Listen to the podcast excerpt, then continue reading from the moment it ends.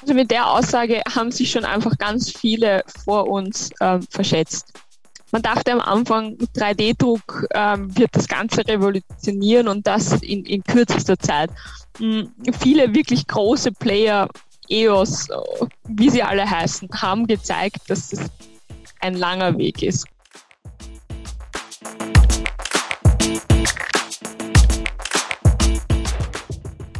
Herzlich willkommen zu Business Unplugged, meinem Interview-Podcast. Mein Name ist Johannes Pohl, ich bin Gründer der Biopex und ich spreche mit Gründerinnen, Unternehmerinnen, Führungskräften und anderen Heldinnen des Business-Alltags über Revisionen, Ziele und Herausforderungen. Kurzum, spannende Themen, spannende Menschen, an denen man lernen kann und die inspirieren. Mein heutiger Gast ist Denise Herner.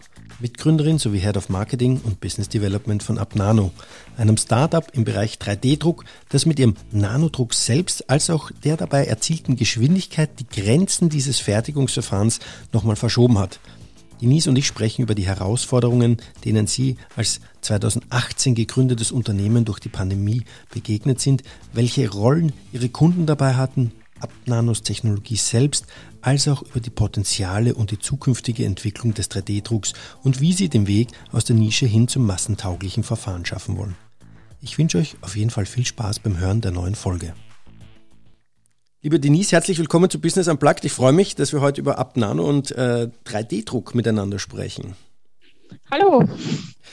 Denise, du bist Mitgründerin und Head of Marketing sowie Business Development von Abnano, einem aus meiner Sicht sehr spannenden Unternehmen aus dem Bereich 3D-Druck bzw. der additiven Fertigung.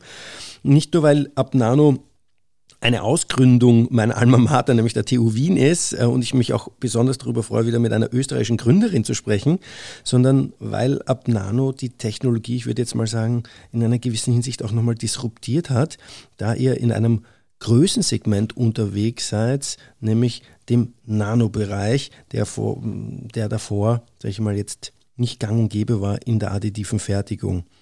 Und damit sich die Zuhörerinnen und Zuhörer ein bisschen ein Bild machen können, beziehungsweise eine Vorstellung machen können, was denn äh, dieser Nanobereich, um welche Größenordnung wir sprechen, würde ich gern ähm, äh, ja, euer Beispiel, das ihr auch immer gern nutzt, äh, heranziehen. Und zwar ist jetzt, ihr habt die Möglichkeit oder ihr könnt mit eurem Drucker Objekte auf einer Bleistiftspitze drucken. Also nur damit man sich mal die Größenordnung ungefähr äh, vorstellen kann. Ganz und was, richtig. Und, und, was ich sehr spannend finde, äh, Abnano ist ja durch einen Zufall entstanden, mehr oder weniger, so wie du mir erzählt hast. Kannst du da das ein bisschen näher ausführen? Ja, also es war, wie du, wie du schon richtig gesagt hast, wir sind ein, ein Spin-off von der Technischen Universität und da aus einer sehr biologisch angehauchten Gruppe, sage ich jetzt einmal für TU-Verhältnisse, und das Ziel der Forschungsprojekte, an denen ähm, der Peter Gruber, der Alexander Ovsjanikow und ich eben gearbeitet haben, war ähm, den 3D-Druck, den Zwei-Photonen-3D-Druck so schnell zu machen, dass wir mit lebenden Zellen arbeiten können. Und ähm, da ist eben Geschwindigkeit ganz ein wichtiger Faktor, um die Zellen da so kurz wie möglich dem Ganzen auszusetzen und sie so kurz wie möglich aus ihrem gewohnten Wohlfühl-Environment ähm, rauszureißen. Und genau das ähm, haben wir dann gemacht in ähm, langjährigen Forschungsprojekten und äh, der Peter hat da wirklich eine tolle, einen tollen ähm, Drucker nach dem anderen quasi für, für uns gebaut und entwickelt. Und die Systeme sind immer schneller und schneller geworden. Wir haben natürlich unsere Resultate immer wieder auch auf Konferenzen und Messen halt präsentiert. Und ähm, ja, mit der Zeit stieg dann auch das Interesse anderer Forschungsgruppen, anderer Universitäten, die dann gesagt haben, wo kann man eure Technologie kaufen? Ähm, warum, warum vermarktet ihr das nicht? Und nachdem das halt dann irgendwann der fünfte und sechste zu uns gesagt hat, dann haben wir sich einmal wirklich Gedanken darüber gemacht, warum wir das eigentlich wirklich nicht machen. Und ja, so kam dann eins zum anderen und im Endeffekt dann die Gründung der Abnano im Jahr 2018 als, als Endresultat sozusagen. Okay, sprich seit 2018 gibt es euch, äh, ist ja auch spannend. Ähm, ich sage 2018, 2019 und dann kam ja auch Corona, sprich da kam der große Shutdown oder die, wollen wir sagen, die Lähmung der Weltwirtschaft in gewisser Hinsicht. Ist ja für ein Startup sicher auch nicht einfach. Ähm, wie seid ihr damit umgegangen? Ja, also für uns war natürlich Corona äh, wie für alle, würde ich mal sagen, ein, ein Rieseneinschnitt. Bei uns war es eben so, wir haben im September 2018 gegründet und dann ein halbes Jahr darauf verwendet, ähm, alle vertraglichen Grundlagen zu schaffen, Lizenzverträge mit der TU Wien, Arbeitsverträge und, und, und. Ähm, und dann war es eben so, dass wir seit Anfang 2019 äh, operativ äh, gestartet sind und dann quasi die Serienüberleitung von den Prototypen, den wir auf der Uni entwickelt haben, hin zum fertigen Serienprodukt gemacht haben. Und dann auf der Formnext 2019 äh, im November äh, unseren 3D-Drucker quasi offiziell gelauncht haben, unseren Nano One. Und dann, ja, vier Monate später stand die Welt still. Und das war natürlich dann für ein Unternehmen, ähm, wo es halt weltweit agiert und, und wo halt auch ähm, der, der Kundenkontakt und, und so weiter wichtig ist, schon halt ein, ein, ein harter Einschnitt. Ähm, wir hatten den Vorteil, dass wir ein relativ flexibles Team hatten, das uns auch da gut unterstützt hat. Es haben sich alle sehr schnell an die neuen Homeoffice und Online-Demos und alles Mögliche gewohnt. Und auch die Kunden, muss man sagen, am Ende des Tages ähm, waren da sehr offen und, und haben alles Mögliche mitgemacht an Online-Demonstrationen und, und Videos und der, dergleichen ähm, und, und haben uns da trotzdem gut unterstützt in der Zeit. Und wir kaufen ja sowohl in den universitären Sektor als auch in den industriellen Sektor. Mhm. Und äh, obwohl, sage ich jetzt mal ganz gemein ein bisschen Universitäten natürlich immer ein bisschen eine Herausforderung sind und immer ein bisschen ein bürokratischer Aufwand mit Ausschreibung und Tenderunterlagen und, und, und, ähm, waren die universitären Kunden dann im Jahr 2020 auch Segen für uns und zwar ein großer Segen, weil die universitären Forschungsbudgets halt anders äh, als die Bereitschaft in der Industrie in, in, in Anlagen zu investieren halt noch immer da war. Und äh, das war halt dann für uns auch, auch, auch der, der Hoffnungsschimmer quasi im, im Jahr 2020, äh, dass die Gelder bei den Universitäten eben noch da waren, um die Anschaffungen zu, zu tätigen. Wenn wir, ich habe es vorher gerade schon erwähnt, äh, ab Nano ist im 3D-Druck im Nanobereich unterwegs und wenn man sich dann mit dem 3D-Druck beschäftigt, es gibt ja eine Vielfalt an an Themen oder sag ich mal Technologien und Verfahren im 3D-Druck. Äh, einerseits, wenn wir über die Materialien sprechen, äh, geht es um, um, pulverförmiges Material, geht es um Filamente, geht es um flüssiges Material zum Beispiel, aber auch wenn wir über die Verfahren sprechen. Powderbed Fusion, Binder Chatting oder die Photopolymerisation, äh, um nur ein paar zu nennen. Äh, wo ordnet ihr euch mit Ab Nano ein? Sei es ähm, ja, verfahrenstechnisch als auch materialtechnisch. Du hast auch kurz das Schlagwort lebende Zellen genannt, was ich ja auch sehr spannend finde, worüber ich dann nachher auch gerne noch nochmal sprechen wollen würde. Also wir sind ein ähm, Mikro-SLA-Prozess im weitesten Sinne. Also die verwandteste Technologie zu uns ist. Wofür steht SLA für die Zuhörerinnen und Zuhörer? Äh, für Stereolithografie. Also im, im, im unsere nächste, näherste Technologie, würde ich mal sagen, ist, der, ist das Stereolithografieverfahren. Ähm, wir sind aber ein nicht-linearer Prozess im Vergleich zu SLA. Das heißt, wir können anders als diese ähm, repetitiven Material, also ähm, Druckverfahren, wo der, das Material immer wieder in Schichten aufgetragen ähm, wird, arbeiten wir im Materialvolumen. Und ähm, die Materialien, die wir verwenden, sind Photopolymere. Das bedeutet, das sind Kunststoffe, die durch ähm, Lichteinbringung ähm, aushärten polymerisieren und ähm, wir können diese Lichteinbringung eben so steuern, dass wir dann eben dreidimensionale Strukturen ähm, anleuchten und ähm, dadurch halt eben diese, diese Reaktion herbeiführen und dann ein ausgehärtetes Material haben und das restliche Material, das eben von dem Lichtstrahl nicht ähm, gehärtet wurde, kann dann im, im zweiten Prozessschritt einfach weggewaschen werden. Wie kann man sich das vorstellen? Ähm, du sagst einfach weggewaschen. Ich weiß von den größeren 3D-Druckern werden dann die Objekte entnommen, dann äh, ja mal freigepinselt, wie auch immer das dann äh, jedes Unternehmen macht. Aber wie, wie, kann man sich das in eurer Größenordnung vorstellen? Zieht ihr das einfach dann wirklich nur durch so ein Wasserbett oder? Ähm Genau, also es ist bei uns so, man kann sich das Material als ähm, honigartig vorstellen. Also es ist ein viskoseres Material und ähm, im Prinzip das Post-Processing ist bei uns so, dass wir eine alkoholhaltige ähm, Waschlösung verwenden und ähm, das dann quasi wirklich einfach einfach unter Anführungszeichen abwaschen.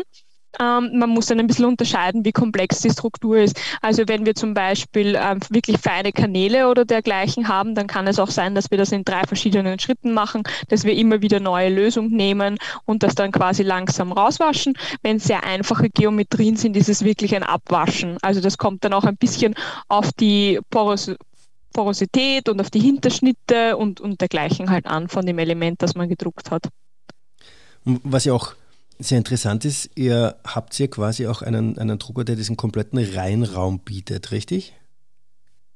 Genau, es ist ein Reinraum Light, ähm, würde ich es äh, mal bezeichnen. Ähm, es ist so, dass äh, unser Drucksystem jetzt nicht unbedingt in einem Reinraum betrieben werden muss, um die Druckqualität ähm, zu erhalten. Auch wir in unserem Applikationslabor verwenden die ähm, Drucksysteme in normalen ähm, Umgebungs, ähm, mit um, normaler Umgebungsluft. Ähm, wir haben nämlich so einen HEPA-Filter im, im Bauraum, der einerseits während dem Druck äh, einen laminaren ähm, Luftstrom, einen gereinigten, gefilterten über die Bauplattform ähm, fließen lässt und andererseits eben dann auch, wenn ich den Bauraum öffne, ähm, verhindert, dass sich eben Staubpartikeln oder dergleichen dann eben auf meine Strukturen absetzen können. Gibt es eigentlich Konkurrenz in dem Bereich? Ich habe schon gesagt, ihr habt es ja in gewisser Hinsicht disruptiert, aber hm, habt, habt ihr da, ja, ist dieser Markt hart, also, und, ja. hart umkämpft? ähm, es gibt Konkurrenz. Ähm, es gibt eine Firma aus Deutschland, die seit ähm, 2000 sieben, also mittlerweile 14 Jahren, ähm, zwei PP-Systeme ähm, anbietet. Ähm, Im Vergleich zu der Firma sind wir bis zu einem Faktor 100 schneller ähm, von unseren Durchsatzraten, was auch eines unserer Alleinstellungsmerkmale ist. Ähm, und deshalb ist es eben bis dato so, dass die Technologie eben vorwiegend in der Forschung und im universitären Umfeld äh, quasi zum Einsatz kommt.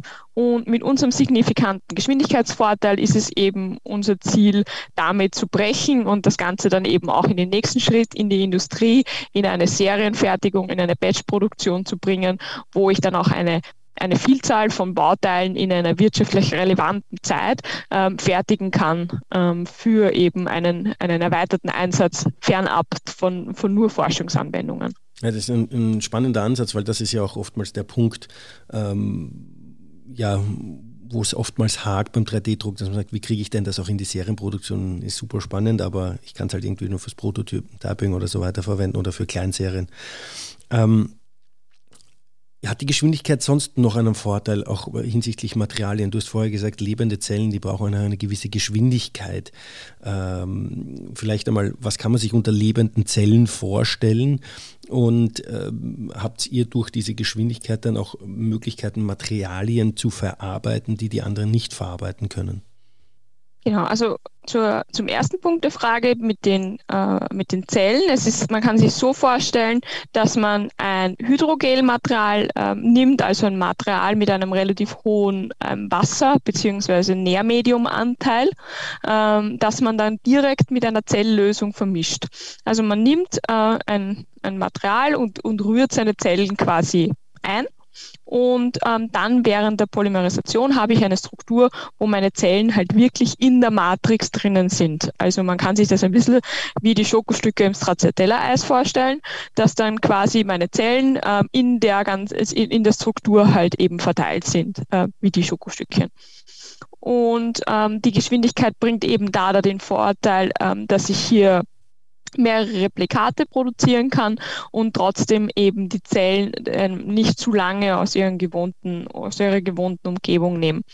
Zusätzlich haben wir auch äh, diesen Frühling eine Maschine gelauncht, die heißt Nano One Bio. Und hier ist es so, dass wir neben dem Drucksystem ein Inkubationsmodul, ähm, die sogenannte Bio-Unit haben, die mit dem Drucker verbunden werden kann und die ähm, steuert mir dann die Temperatur, die Luftfeuchte und den CO2-Gehalt meines ähm, meines Bauraums und ähm, simuliert quasi einen Inkubator während des Drucks, um hier noch einmal die Zellfreundlichkeit ähm, zu unterstützen. Neben den Zellanwendungen können wir auch unterschiedliche Materialien verarbeiten. Da würde ich aber sagen, dass nicht unbedingt die Geschwindigkeit ähm, der Vorteil ist, sondern eher die Laserleistung. Also wir haben ein relativ starkes Lasersystem verbaut mit einem Watt Leistung und dadurch ist es uns möglich, eben auch trägere Materialien durch ähm, höhere Energieeinbringung äh, zu polymerisieren, die eventuell mit anderen Systemen mit einer deutlich niedrigeren Leistung nicht mehr polymerisierbar ist. Wo die Geschwindigkeit aber schon eine Rolle spielt, ist dann wieder bei Bauteilen, die groß sind. Ähm, also eher schon in den Makro- und Mesobereich reingehen. Hier eher schon die Brücke zu Mikro-SLA-Prozessen ähm, schlagt und nicht mehr wirklich so eine klassische 2BB-Anwendung ist, sondern schon wirklich deutlich über dem gewohnten 2BB-Range liegt. Ähm, das ist natürlich schon ein wichtiger Punkt, wo man dann auch die Geschwindigkeit braucht, weil man sonst fernab von jeder Wirtschaftlichkeit wäre. Okay. Ähm, wenn ich jetzt so das wenn, wenn ich jetzt das Thema lebende Zellen hernehme, denk, würde ich sofort denken, okay, ihr seid äh, definitiv auch in der medizintechnischen Branche unterwegs, ja, sei es jetzt äh, in der Forschung, ja, aber auch in der Industrie geht es ja oder startet ihr immer stärker oder habt ihr in der Industrie und wollt ja dann noch jetzt stärker durchstarten. Welche Branchen würden oder sind noch so klassische Anwender von eurem System? Also die Medizintechnik ist sicherlich einer der Bereiche, ähm, aber eben auch Consumer Electronics, ähm, Optik, ähm, viel in, in auch in Glasfaser, alles was mit Fiber, Fiberholder und, und aber auch äh, Linsen auf Glasfaserspitzen und dergleichen zu tun hat, sind, sind wirklich immer stärker werdendere Anwendungsmärkte. Und viele, viele Leute, wenn man ihnen erklärt, was man macht und, und in welchen Dimensionen man arbeitet und, und was für Bauteile man eben hier fertigen kann, ähm, sind dann immer überrascht, für was man das eigentlich überhaupt brauchen kann quasi. Und ähm, Wofür das, kann man es brauchen? kannst, du, kannst du konkrete Beispiele, damit man sich das. Ich, ich habe nur dieses, äh, ich habe nur gesagt, man kann ein Objekt auf einer Bleistiftspitze äh, drucken. Äh, das ist ja im Prinzip keine Anwendung, das ist ja nur ein Beispiel, um zu zeigen, in welcher Größenordnung ihr unterwegs seid. Aber was sind denn so konkrete Beispiele, wo euer Drucker eingesetzt wird? es sind halt eben dann genau diese Dinge äh, unseres täglichen Lebens. Also ähm, jeder hat mehrere Stunden am Tag sein Smartphone in der Hand, ähm, ohne wirklich im Detail darüber nachzudenken, was dahinter steckt. Und wenn man sich überlegt, ähm, wie viele Geräte wir quasi in einem so einem kleinen ähm, Telefon, obwohl es die meisten nicht mehr zum Telefonieren verwenden, ähm, hineinpackt, dann muss man sich eben auch überlegen, wie diese ganze Technik da Platz hat. Und das ist eben nur durch Miniaturisierung möglich und, und alles wird ähm, oder vieles wird ähm, immer kleiner oder leistungsstärker. Die Telefone werden im Moment eher wieder größer, aber dafür stecken da dann schon quasi ganze Spiegelreflexkameras drinnen äh, mit Auflösungen und Weitwinkelkamera und Makro und alles Mögliche, ähm, die auf geringsten Raum Platz finden müssen. Und da ist es eben gerade diese Mikrobauteile ähm, ein, ein immer größer werdenderes Thema, um hier den nächsten Schritt und den nächsten Schritt und den nächsten Schritt zu machen, äh, weil ja keiner von den ganzen Technologieriesen auch stehen bleiben will in seiner Entwicklung. Das sind die Frage, die ich mir gestellt habe bei der Recherche ist, es sind ja quasi statische, ich sage nenne es jetzt mal äh, irgendwie statische Objekte oder sag mal die ja, ähm, es ist halt irgendwie ein, ein, Beispiel, dass die Linse gedruckt wird oder Teile von der Linse gedruckt werden und so weiter und so fort. Was ich mir gefragt habe, ist, äh, oder was ich mich gefragt habe, ist, könnt ihr auch äh, Objekte mit gewissen Funktionalitäten, also jetzt nicht nur mechanischen Funktionalitäten, sondern auch mit elektrischen, elektronischen, wie auch immer, so Art äh, Objekte, solche Objekte drucken, so wie Chips und so weiter? Genau, also Elektronik, äh, Bauteile, leitende Bauteile und Kunststoff stehen immer in einem gewissen ähm, Gegensatz zueinander. Kunststoff ist per se jetzt nicht unbedingt sehr leitfähig, sondern eher genau das Gegenteil. Äh, es ist natürlich schon so, dass man durch Zugabe von Nanopartikeln, unterschiedlichen mm, Partikeln eine gewisse Materialeigenschaft quasi äh, herbeiführen kann. Äh, wo wir uns eher drauf oder wo unsere Kunden sich eigentlich eher mehr darauf äh, spezialisieren, sind eben Entwicklungen in, in, Richtung von Zellmaterialien, also Hydrogelmaterialien. Dann Metamaterialien sind immer so ein, so ein Buzzword, das, das dann immer fällt in dem, in den, dem Zusammenhang. Mm, der Druck von platinhaltigen äh, also Platinmaterialien ähm, ist, ist ein Thema. Da ist auch erst kurz äh, vor kurzem eine Publikation erschienen mit unserem Drucksystem und einem Platinmaterial. Ähm, Glasmaterialien, ähm, da arbeiten wir mit einem, einer deutschen Firma zusammen, die Nanoglaspartikel in so ein Kunststoffpolymer ähm, einmischen. Dann äh, wird das Material verdruckt und gesintert und äh, in dem Sinterprozess der komplette Kunststoffanteil entfernt und man hat dann am Ende des Sinterprozesses ein wirkliches ähm, Quarzglas, ähm, ein, ein, reines. Und äh, auch diese Anwendungen äh, materialseitig sind halt sehr spannend in, in, in die Richtung.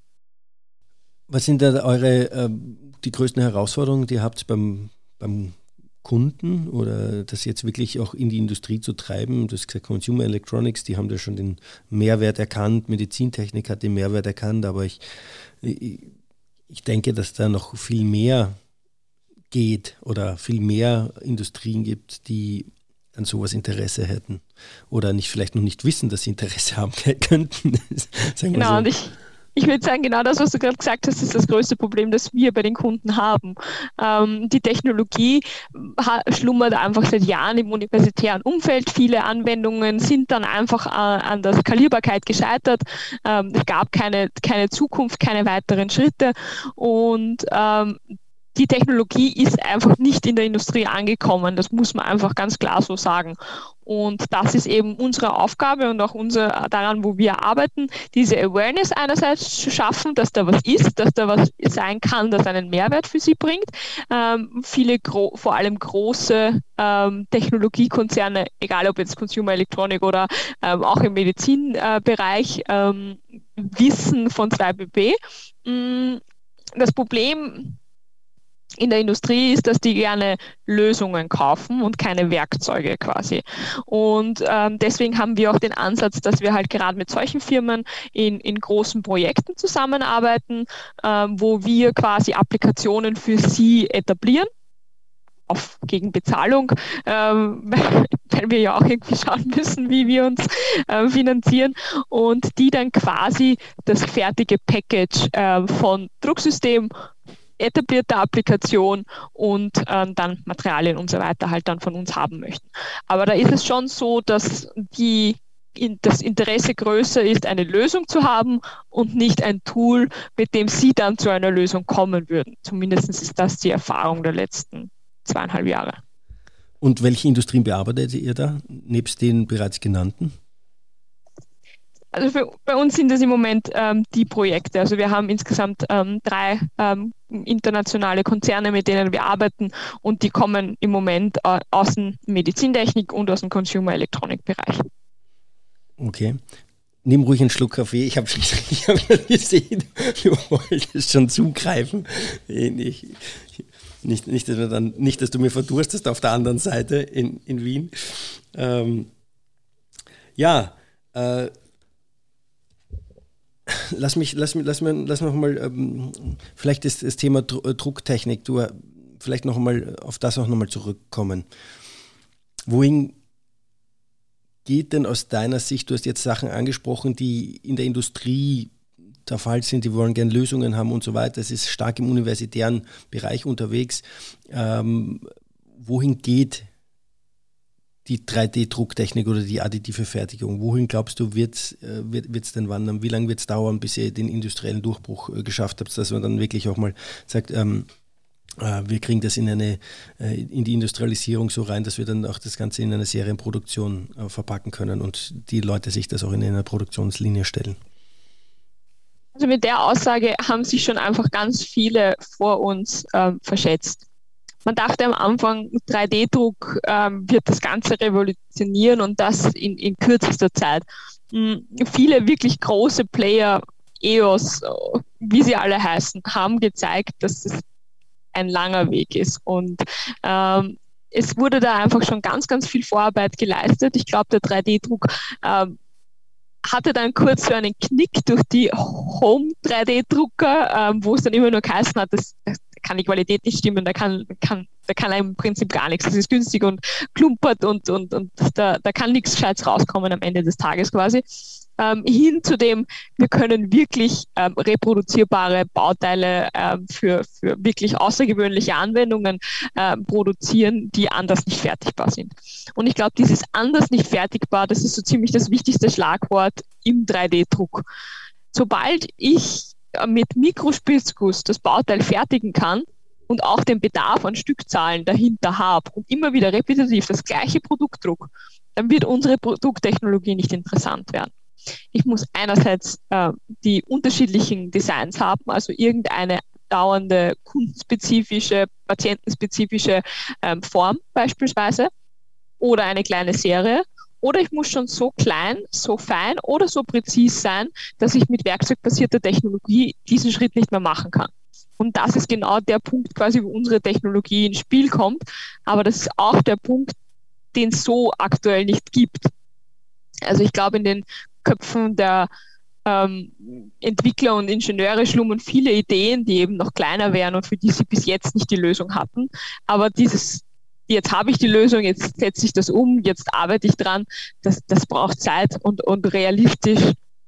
Es wird einige geben, die dann in der, diese Early Adopters sind, die sagen, hey, das ist voll cool, das möchte ich haben, ich möchte an, an vorderster Front sein, aber es wird eine, also es wird eine, eine, eine Entwicklung sein, bis ich da wirklich nachhaltig in der Industrie quasi eine Technologie etablieren kann. Und ähm, es wird nicht realistisch sein, äh, unter zehn Jahren da wirklich einmal große Erfolge, also großflächige Erfolge zu haben. Das heißt jetzt nicht, dass wir in den nächsten zehn Jahren nichts machen. Wir haben, eine, wir haben Maschinen in der Industrie auch jetzt schon, aber es ist eben so ein stetiges äh, Wachstum und ich würde mal sagen. Also nicht so der Hockeystick. So, ja, äh, der Hockeystick, den, den, den wünschen wir uns natürlich und, und wir würden uns freuen, wenn, wenn die Mühlen schneller malen. Ähm, aber man hat einfach in den letzten Jahren auch gesehen, dass, dass viele Dinge einfach total verankert sind. Und 3D-Druck fängt halt im Prinzip schon in der Designphase an. Ich Wollte ich gerade sagen, das ist ein ganz anderes Designen, ein ganz anderes Entwickeln. Das, ich meine, da muss sich auch die Ausbildung ändern, sag ich mal. Ihr, ihr, ihr sitzt ja am Hotspot bei der TU Wien, ja. ja. ihr könnt jetzt da den Grundstein legen, dass man da vielleicht auch mal das in, in Konstruktionslehre mit reinpackt, ja. Ja, ganz, ganz richtig. Also das ist, das ist wirklich, glaube ich, auch einer der, der, der wichtigsten Punkte. Solange alle Designer und Ingenieure in ihren werkzeugbasierten Denken quasi Bauteile konstruieren, ähm, dann wird eine werkzeugbasierte Technologie immer die naheliegendere äh, Lösung für, für das Produkt sein. Wir bekommen ganz viele Anfragen ähm, und, und Bauteildesigns äh, jede, jede Woche und jedes Monat zugeschickt. Ähm, und wir bewerten die dann und, und treten dann quasi mit unserem Feedback in den, in den Austausch mit dem Kunden, was ist machbar, was ist nicht machbar, wo liegt man mit dem Bauteil und, und, und.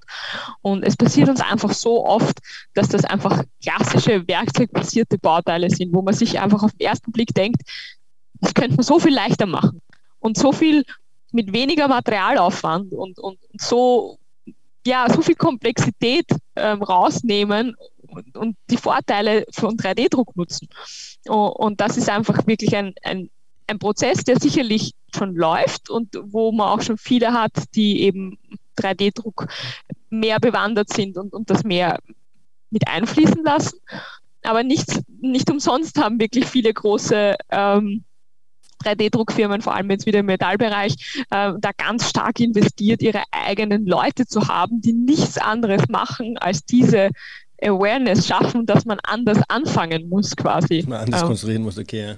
Ja. Vielleicht, wir haben uns ja kennengelernt damals 2019 bei einem Pitch in München und da war unter anderem ja auch ein Unternehmen ähm, dabei, bin mir nicht ganz sicher, wie der Name ist, Elise oder so, ähm, die auch äh, quasi dann Bauteile bisschen so, ähm, ja, auf den bionischen Ansatz entwickeln, wo sich das dann halt irgendwie äh, simuliert wird, wo dann am Ende, sei es jetzt die Halterung für den Flugzeugsitz, irgendwie bionisch äh, sich entwickelt äh, nach, nach solchen Prinzipien und dann auch in einer Art und Weise ausgespuckt wird, wo man sagt, da komme ich werkzeugbasiert gar nicht hin, also, also das, das zu produzieren Glaubst du das oder sie, siehst du dann einen Trend, dass es schon stärker in so eine Richtung geht? Also, dass man auch solche Tools nutzt oder dass da auch der Wille da ist? Ich meine, du hast gerade natürlich gesagt, wir müssen die Awareness schaffen, aber wenn die Awareness da ist, ähm, springen die auch da an irgendwo und, und oder ja?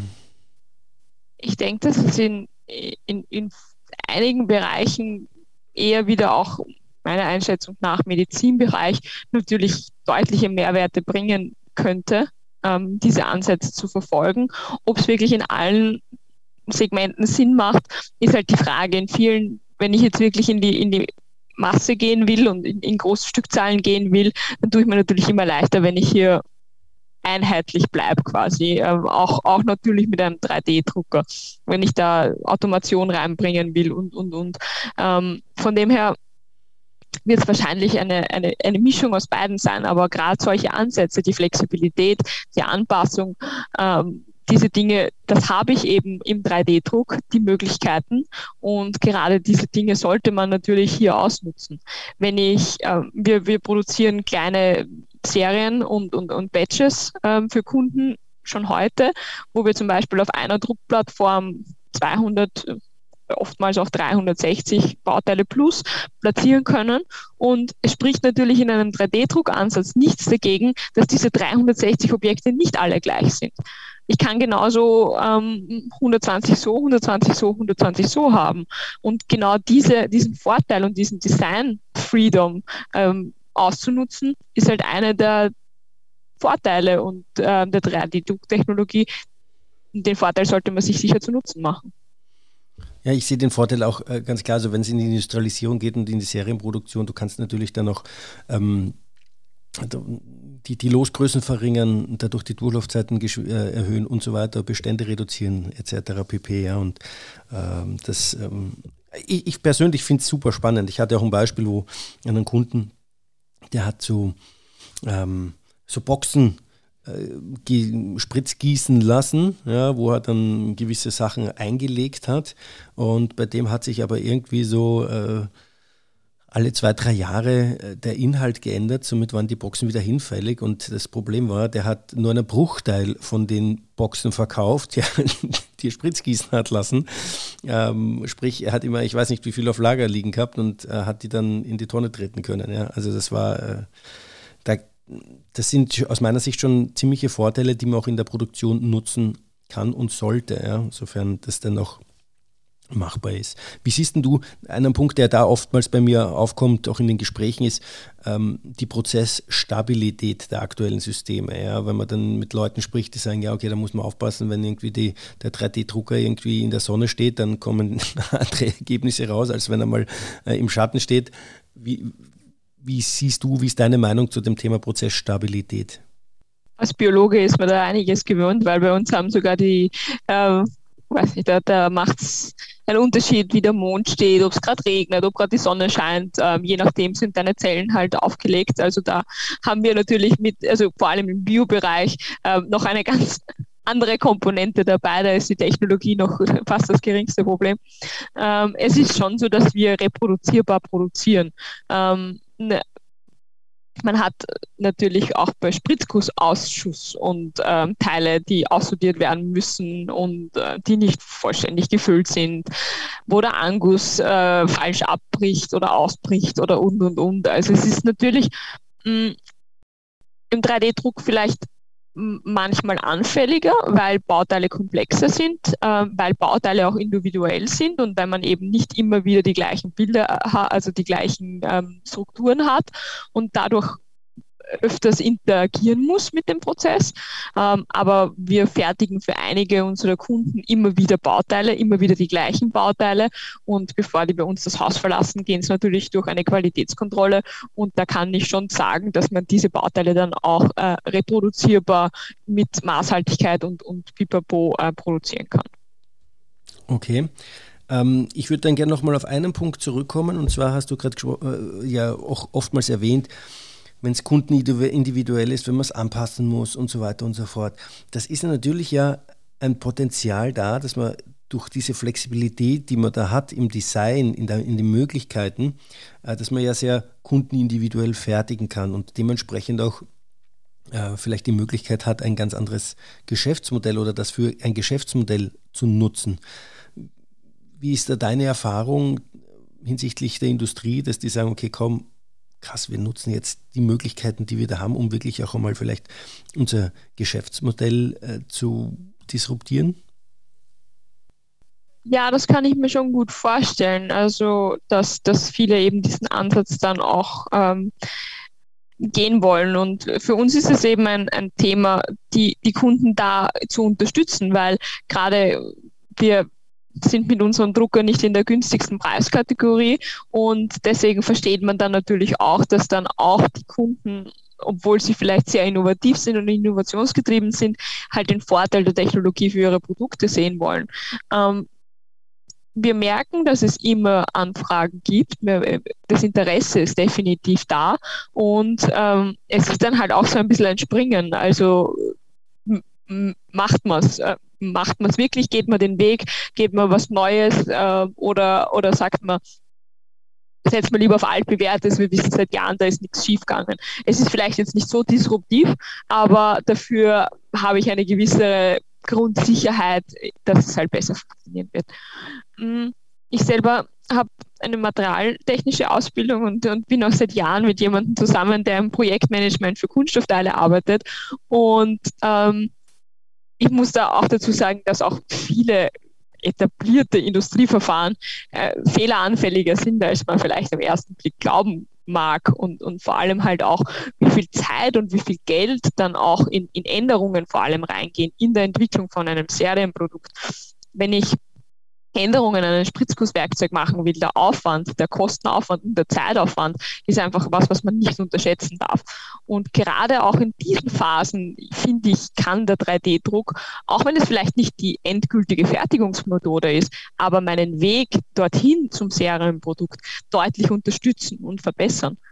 Ähm, wir arbeiten da auch mit unterschiedlichen ähm, Leuten und Firmen zusammen, die Ideen haben, ähm, hier Mikrospritzgusswerkzeuge zu drucken, Einsätze zu drucken, in verschiedenen Prozessverfahren dann hin zu einem, einem Spritzgusswerkzeug zu machen.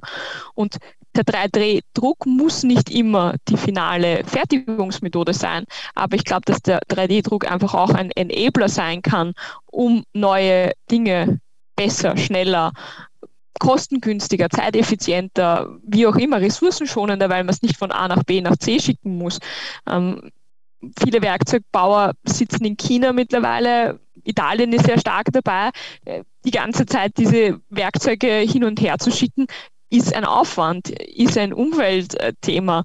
Und, und auch hier kann man einfach Aktionen setzen, um, um hier neue Möglichkeiten zu schaffen. Ja, ist ja nicht nur das Thema mit dem, äh, mit dem Transport, sondern die Distanz ist ja auch, dass man sagt, wenn ich weiterentwickle, möchte ich im Prinzip auch nah dran sein, damit ich schnell ändern kann, damit ich schnell die Ergebnisse sehe und eine schnelle Feedbackschleife habe. Ja. Das ist natürlich auch so ein Vorteil, den ich sehe. Und ich habe selbst in einem Projekt, ähm, in dem es um die Industrialisierung von einem, ähm, um ein Produkt ging, für ein Startup, ähm, war das Thema 3D-Druck auch immer eine Option zu sagen, okay, lassen wir das jetzt nochmal 3D drucken, bevor wir dann wirklich mal in, in Werkzeuge gehen, ja, in Spritzgusswerkzeuge oder sei es in Sandguss oder Feinguss, wie auch immer, was man dann benötigt. Ähm, aber 3D-Druck war definitiv immer äh, eine Option, wo man dann sagt, komm, einfach mal schnell mal ein Produkt raushauen, kostet vielleicht mehr, aber ja, wir können die Funktionalitäten prüfen und schauen, ob das passt, bevor wir dann wirklich in so teure Spritzgusswerkzeuge und wir sprechen da ja schon von einer ganz anderen ähm, Dimension. Wenn man es natürlich auf die Masse dann hochrechnet, über den Produktlebenszyklus sind natürlich günstiger, aber äh, wenn man dann sich vertut und nicht alle, alle Schuss ausnutzen kann, weil man das Werkzeug vorher ein, äh, verschrotten muss, weil man es vielleicht im schlimmsten Fall dann auch gar nicht mehr ändern kann ja, oder anpassen kann, dann tut das schon ziemlich weh. Ähm, Denise, Frage hinsichtlich der Zukunft von Abnano. Was plant sie in der Zukunft? Wohin geht die Reise bei euch? Die Reise soll in die Industrie gehen. Also das ist das große Ziel. Das ist das, ähm, das was wir uns von Anfang an auf die Fahnen äh, geheftet haben. Äh, die Forschung ist wichtig, die Forschung ist gut. Ähm, die Forschung ist auch der erste Schritt, hier in die Industrie zu gehen. Ähm, und, und dahin wird auch unsere äh, Entwicklung sich weiter ähm, weiterentwickeln. Ähm, das, das, das wird so sein. Also wir arbeiten an einer neuen Maschinengeneration. Also wir haben den Nano One in drei verschiedenen ähm, Ausführungen aktuell, um hier dem Kunden einfach ein Portfolio für seine unterschiedlichen Anwendungen bieten zu können. Aber wir arbeiten an einer neuen Plattformtechnologie, ähm, die auf Automatisierung setzt, die auf ähm, Serien- und Batch-Produktion setzt, wo es nicht mehr darum geht, ein Bauteil ähm, in 100 Varianten äh, zu drucken, sondern da, wo es dann wirklich darum geht, ein Bauteil reproduzierbar zu produzieren, eben diese Serie Batch-Produktions-Denkweise äh, ähm, umsetzen zu können. Wie weit seid ihr eigentlich auch mit der Industrialisierung euer, eurer Drucker? Ähm, viele, viele Startups starten ja in der eigenen Werkstatt oder im Labor oder wo auch immer und bauen da die Prototypen, die ersten Maschinen. Aber wenn das dann ja die Fahrt aufnimmt und ihr in die Industrie geht, baut sie dann ja nicht, ich weiß jetzt nicht, wie viel ihr aktuell pro Monat baut oder im Jahr, aber es wird ja auf jeden Fall die Zahl ja steigen, äh, dass man das nicht mehr, sage ich mal so, nebenbei fertigen kann selbst. Ähm, oder man kann schon, da muss man halt eine eigene Produktion aufziehen. Wie, wo steht sie denn da gerade? Also wir produzieren ähm, aktuell in-house. Ähm, wir haben unsere Produktion hier. Wir haben unsere ähm, Servicetechniker und Entwicklungsingenieure, die die Maschinen ähm, zusammenbauen. Ähm, die Komponenten sind Zukaufteile ähm, aus den unterschiedlichsten Regionen. Wir sind aber gerade dabei, unsere Produktion an einen Lohnfertiger in Österreich auszulagern, um hier einfach auch ein bisschen zu priorisieren. Ähm, wir möchten die Technologie vorantreiben, wir möchten die Entwicklung vorantreiben und ähm, möchten quasi jetzt nicht dauerhaft unsere kompletten Ressourcen ähm, auf der reinen Fertigung ähm, der Drucksysteme haben. Und das ist einfach der Grund, warum wir uns entschieden haben, hier auf Outsourcing äh, zu setzen und, und, und auch unsere Produktion auszulagern, auch um hier die Skalierbarkeit zu haben, um, um mit der Nachfrage Schritt halten zu können in der Zukunft. Jetzt äh, interessiert mich ganz brennend, wie geht wie euch dabei? Also ich, wie gesagt, ich habe auch ein Unternehmen begleitet, das da in der Industrialisierung ist und habe da meine Erfahrungen gesammelt, beziehungsweise das Unternehmen hat auch seine Erfahrungen gesammelt. Wie geht es euch dabei? Wie, wie ist es? Ähm, habt ihr theoretisch wen Erfahrenen an Bord, der euch das äh, für euch macht, äh, oder macht ihr das in Eigenregie, das Gründerteam? Wir machen eigentlich so wie alles in, in relativ Eigenregie. Also der Partner, mit dem wir äh, zukünftig zusammenarbeiten und der die Fertigung übernimmt, der macht das regelmäßig. Wir haben auch ähm, befreundete Firmen bei uns im Umfeld, die mit denen zusammenarbeiten, wo wir einfach schon auf Erfahrung setzen konnten und auf denen ihr Feedback. Ähm, die Serienüberleitung und, und diesen, diesen Prozessüberleitung eigentlich, äh, weil in der Serie sind wir ja auch schon intern, ähm, machen unsere Leute, unsere Entwicklungsingenieure. Ähm, wir haben ähm, vor ein paar Monaten einen Projektleiter ein, eingestellt, der einfach schon Projekterfahrung hat, der einfach das Ganze auch aus, aus, auf der Zeitschiene und auch auf der Kostenschiene einfach äh, mit dem Auge hat, nicht nur auf der Technikschiene. Und ja, wir sind zuversichtlich, dass wir das ähm, auch, auch intern äh, gut, gut schupfen werden.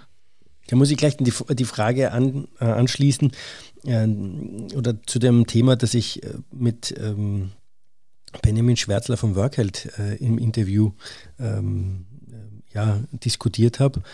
Du hast jetzt gesagt, ihr habt einen Projektleiter reingenommen, der schon Erfahrung hat. Wie wichtig ist es aus deiner Sicht für Startups, dass auch Leute mit Erfahrung reinkommen?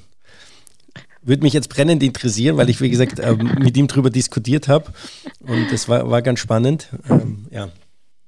Das ist eine, eine sehr schwer zu beantwortende Frage. Ähm, ich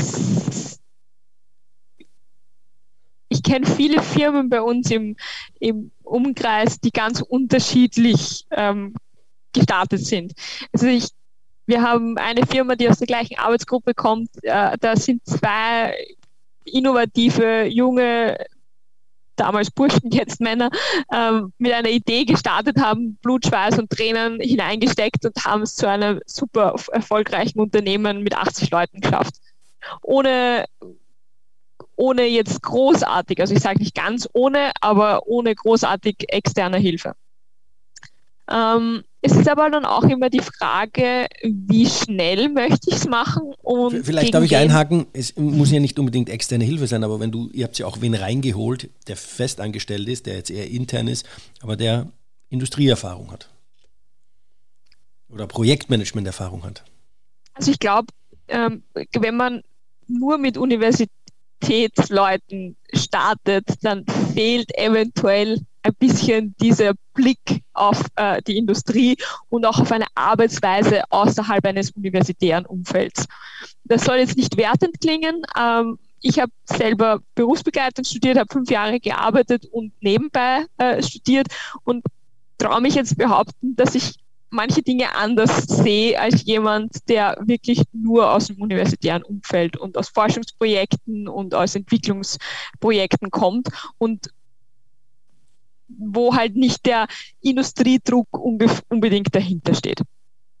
Und äh, deshalb ist es sicherlich wichtig, ähm, diese Diversität im Team zu haben, dass man sagt, man hat hier Leute, die unterschiedliche Erfahrungen haben, die unterschiedliches Know-how mitbringen. Wir haben ein sehr diverses Team, was von den Ausbildungsschwerpunkten her halt kommt, also weil wir halt Material, Hardware, Software, äh, Biologie und dann eben Verkauf und so weiter haben. Ähm, aber wir haben uns auch ganz bewusst dafür entschieden, einen äh, CEO zu haben, der äh, sehr viel Erfahrung hat, der Erfahrung in unterschiedlichen Positionen und unterschiedlichen Branchen hat, um hier einfach jemanden zu haben, der das eben nicht zum ersten Mal macht und der, wo nicht jeden neuen Fachausdruck äh, im Buchhaltungswesen oder was auch immer googeln muss. Und ich glaube, das kann einem als Unternehmen schon sehr helfen. Und jetzt kommen wir dann zu einer ziemlichen Grundsatzdiskussion, wenn wir da rein wollen. ähm, Schauen wir mal. ich bin ja für uns, bei uns sozusagen für die ähm, Außenarbeit äh, quasi zuständig und, und repräsentiere sehr oft das Unternehmen nach außen. Und man muss, auch wenn wir im Jahr 2021 leben, sagen, dass man als junge Frau, die vielleicht auch noch blonde Haare hat, in einer Technikdomäne äh, manchmal nicht ganz so leicht hat. Und äh, also mir ist es auch nicht einmal passiert, dass ich äh, mehr als die Sekretärin unseres Geschäftsführers äh, wahrgenommen wurde als eine der Mitgründerinnen dieser Firma. Und das ist dann auch noch ein Punkt. Manchmal ist es wirklich wertvoll, einen männlichen älteren Geschäftsführer zu haben, der dann einfach auch die gewisse Seriosität mitbringt und dann eben manchmal unterstützen kann. Und das ist leider traurig, aber leider wahr. Wollte ich gerade sagen, ist le leider traurig, aber wahr. Ja, ich äh, würde mir auch wünschen, als, als Papa von zwei Mädels, dass das dann zukünftig oder dass das schnellstmöglich dann nicht mehr so ist, ja, sondern dass man dann gleichwertig wahrgenommen wird und ähm, äh, dementsprechend äh, da jetzt nicht irgendwie Stereotypen oder gewisse Bilder vorherrschen, äh, in die man oder Schubladen, in die man dann, ähm, sag mal, in denen man auch agiert. Ja. Wäre definitiv schön und wünschenswert, wenn das bald der Fall wäre. So, ähm, Denise, herzlichen Dank für das äh, spannende Gespräch zu dem Thema 3D-Druck. Bevor wir aber das Ganze jetzt beschließen, meine obligatorisch letzte Frage. Drei Learnings, die du hast, die du den Zuhörerinnen und Zuhörern mitgeben möchtest. Sei es privat, sei es beruflich. Du kannst es dir aussuchen. It's your turn. Okay. Nach zweieinhalb Jahren jetzt operative äh, Startup oder Hightech-Unternehmen Erfahrung, wie wir es so gern äh, nennen, ähm, würde ich sagen, das Wichtigste ist, wenn man eine Idee hat, man muss selbst dran glauben. Und wenn man selbst nicht dran glaubt, dann muss man sich die Frage stellen, ob das das Richtige ist, was man tut. Und wenn man aber die Frage damit beantwortet, dass es das Richtige ist, dann muss man sich auch trauen zu springen. 2018 wussten wir einfach gar nicht, was auf uns zukommt. Und die Frage, ob man es vielleicht nochmal machen wird, ist dann eine, eine schwierige. Ähm, aber wir wissen nach zweieinhalb Jahren, dass wir das Richtige gemacht haben. Und wenn man nicht springt, dann wird man es einfach nicht herausfinden. Das Wichtigste, was ich, oder das Zweite, was, was ich halt gern mitgeben würde, ist, man braucht auch den gewissen Rückhalt von Familie, Freunden, Partner, was auch immer. Es ist sicherlich nicht einfach. Ähm, eine Firma zu haben. Es, es bringt ganz andere Sorgen. Man zieht die Tür nicht mehr um 16 Uhr, 17 Uhr, 18 Uhr hinter sich zu und, und, und, und schaltet ab. Ähm, es ist ein anderes Leben, ähm, ein schönes Leben. Man hat natürlich auch viele Vorteile, die das Ganze mit sich bringt, sein eigener Chef zu sein. Man darf aber auch nicht vergessen, dass es auch Nachteile bringt und dass äh, viele immer nur nach außen hin das, das Schöne und das, das, das Tolle und, und, und, und die schönen Momente sehen. Aber das ist halt nicht immer so. Es ist nicht alles schwarz und weiß. Es gibt immer äh, eine, eine Kehrseite. Es gibt immer, die Medaille hat immer zwei Seiten. Und dem muss man sich bewusst sein. Und man sollte das auch mit seinem Umfeld ein bisschen abstimmen, inwiefern die da, da unterstützend hinter einem stehen bei der ganzen Sache. Und das dritte ist, man darf sich nie zu stolz oder zu, zu unsicher sein, zuzugeben, dass man was nicht weiß. Wenn man ein Unternehmen aufbaut und jetzt nicht fünf oder sechs abgeschlossene Studien hat und 20 Jahre Berufserfahrung hat, dann kann man nicht alles wissen. Und das ist überhaupt keine Schande. Und ähm, man darf sich Hilfe holen. Und wenn ein Mitarbeiter einen was fragt, was irgendwas mit Arbeitsrecht zu tun hat oder mit so grundlegenden Dingen und man weiß nicht und man googelt es oder schaut auf der Wirtschaftskammer nach, dann ist das vollkommen in Ordnung und, und jeder wird es verstehen. Und es macht einem fast nur sympathischer, wenn man sagt, ich habe keine Ahnung, aber ich werde für dich herausfinden, als ähm, wenn man so tut, das müsste man alles. Das geht gar nicht. Und von dem Gedanken muss man sich auch relativ schnell verabschieden, wenn man eine Firma gründet. Ja, das äh, kann ich nachvollziehen äh, oder kann ich bestätigen, ja. Es ist ein, ein stetiger Lernprozess, den man da hat. ja, also unsere Eltern haben es uns zwar immer gesagt, schon als Kind, man hört nie auf zu lernen. Äh, und man lernt vielleicht anders, als man in der Schule oder im Studium lernt, aber es stimmt, man hört einfach nie auf zu lernen. Ist ja auch was Schönes. Ist ja auch, genau. ist ja auch tatsächlich was Schönes, äh, wenn man, also finde ich, ja, wenn man sich immer weiterbilden kann und ähm, da auch äh, immer weiterkommt. Ja, Denise, herzlichen Dank. Äh, gute Learnings, finde ich. Ähm, spannende, spannende Aspekte, die wir da heute besprochen haben. Äh, ich wünsche dir, ich wünsche Abnano äh, alles Gute für die Zukunft. Du hast jetzt ähm, ein paar Dienstreisen nach Übersee vor dir. Ich äh, drücke die Daumen, dass äh, dann euer System Übersee auch einschlägt ja, und ihr dann voll loslegen könnt äh, Übersee. Alles Gute, herzlichen Dank und ich wünsche dir noch einen schönen Tag. Ciao. Ja, danke dir und äh, ebenfalls noch einen schönen Tag. Das war das Interview mit Denise Hirner. Infos zu Denise und Abnano findet ihr in den Show Notes. In zwei Wochen habe ich dann Dirk Tam von TQ Robotics bei mir zu Gast und wir sprechen über kollaborative Robotik. Bis dahin gerne Feedback an podcast.pupax.de und ich freue mich, wenn ihr dann in zwei Wochen wieder mit dabei seid. Bis dahin alles Gute und viel Spaß.